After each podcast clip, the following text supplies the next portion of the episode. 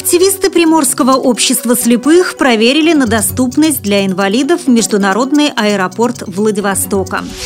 В США проходят ежегодные конвенции крупнейших национальных организаций слепых.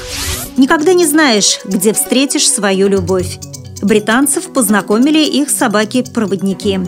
Далее об этом подробнее в студии Наталья Гамаюнова. Здравствуйте! Здравствуйте! Группа молодых незрячих активистов решила испытать на себе все плюсы и минусы нового терминала международного аэропорта Владивостока. Устроить публичную проверку их побудили участившиеся жалобы маломобильных пассажиров на плохое обслуживание и грубое поведение сотрудников российских аэропортов.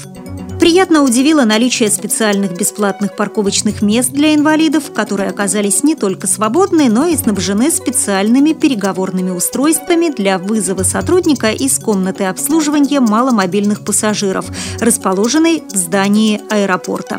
Порадовало незрячих проверяющих и наличие специальной тактильной дорожки, ведущей от парковки до входа в терминал. Комната для маломобильных пассажиров оказалась вполне приспособленной для приема людей с ограниченными физическими возможностями. Несколько мягких диванов и кресел, а также большой телевизор располагают к вполне комфортному ожиданию. Помещение оборудовано небольшой кухней, где можно разогреть обед или попить чай. Единственным минусом стало отсутствие в комнате туалета. Он расположен в общем зале. Чтобы попасть в него, инвалиду необходимо пройти через зону прилета, лавируя среди встречающих.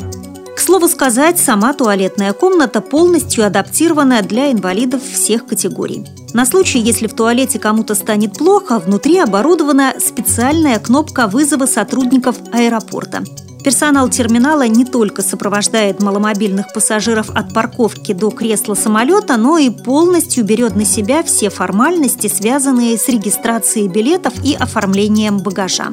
Проход на посадку осуществляется через специальный выход, оснащенный лифтами, что удобно не только для инвалидов-колясочников, но и для других пассажиров с ограниченными физическими возможностями.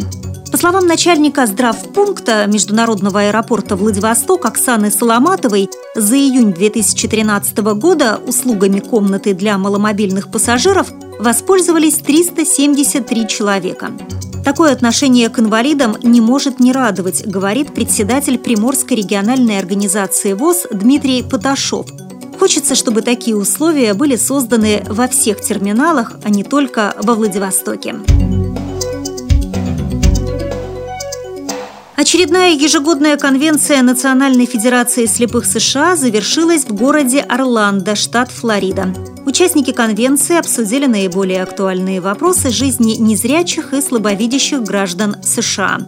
Особое внимание в этом году уделялось вопросу трудоустройства и, прежде всего, создания соответствующих условий труда для незрячих и слабовидящих людей в государственных учреждениях и частном секторе. Участники конвенции отмечали негативное влияние общего экономического кризиса на положение инвалидов по зрению. В связи с этим подчеркивалась необходимость активных действий по отстаиванию интересов незрячих людей на всех уровнях. В рамках конвенции прошла одна из крупнейших в США ежегодных выставок тифлотехники, на которой ведущие производители со всего мира представили свои тифлосредства – ну а на этой неделе в штате Агая проходит очередная ежегодная конвенция еще одной национальной организации – Американского совета слепых. Никогда не знаешь, где встретишь свою любовь. Незрячих британцев Клэр Джонсон и Марка Гэффи познакомили их собаки-поводыри. Их встреча произошла на тренинге для животных. Сначала между собой подружились питомцы, а затем и сами хозяева, сообщает агентство «Телеграф». Клэр и Марк встречались 11 месяцев и, наконец, решили пожениться. Британцы шутят, что собаки будут свидетелями на их свадьбе. Казалось, что наши собаки знали что-то, чего не знали мы. Они все время играли вместе и обнюхивали друг друга. Тренер сказала, что у них любовь. Вскоре животные передали нам это чувство, рассказал Марк Гэффи. Забавно, вскоре мы выяснили, что живем всего в двух километрах друг от друга. При этом раньше мы не встречались. Нам невероятно повезло оказаться в нужном месте в нужное время. Раньше я никогда не верил в судьбу и, по всей видимости, напрасно, добавил британец. При подготовке выпуска использованы материалы информационных агентств и интернет-сайтов. Мы будем рады рассказать о новостях жизни незрячих и слабовидящих людей в вашем регионе. Пишите нам по адресу новости собака ру. Всего доброго и до встречи!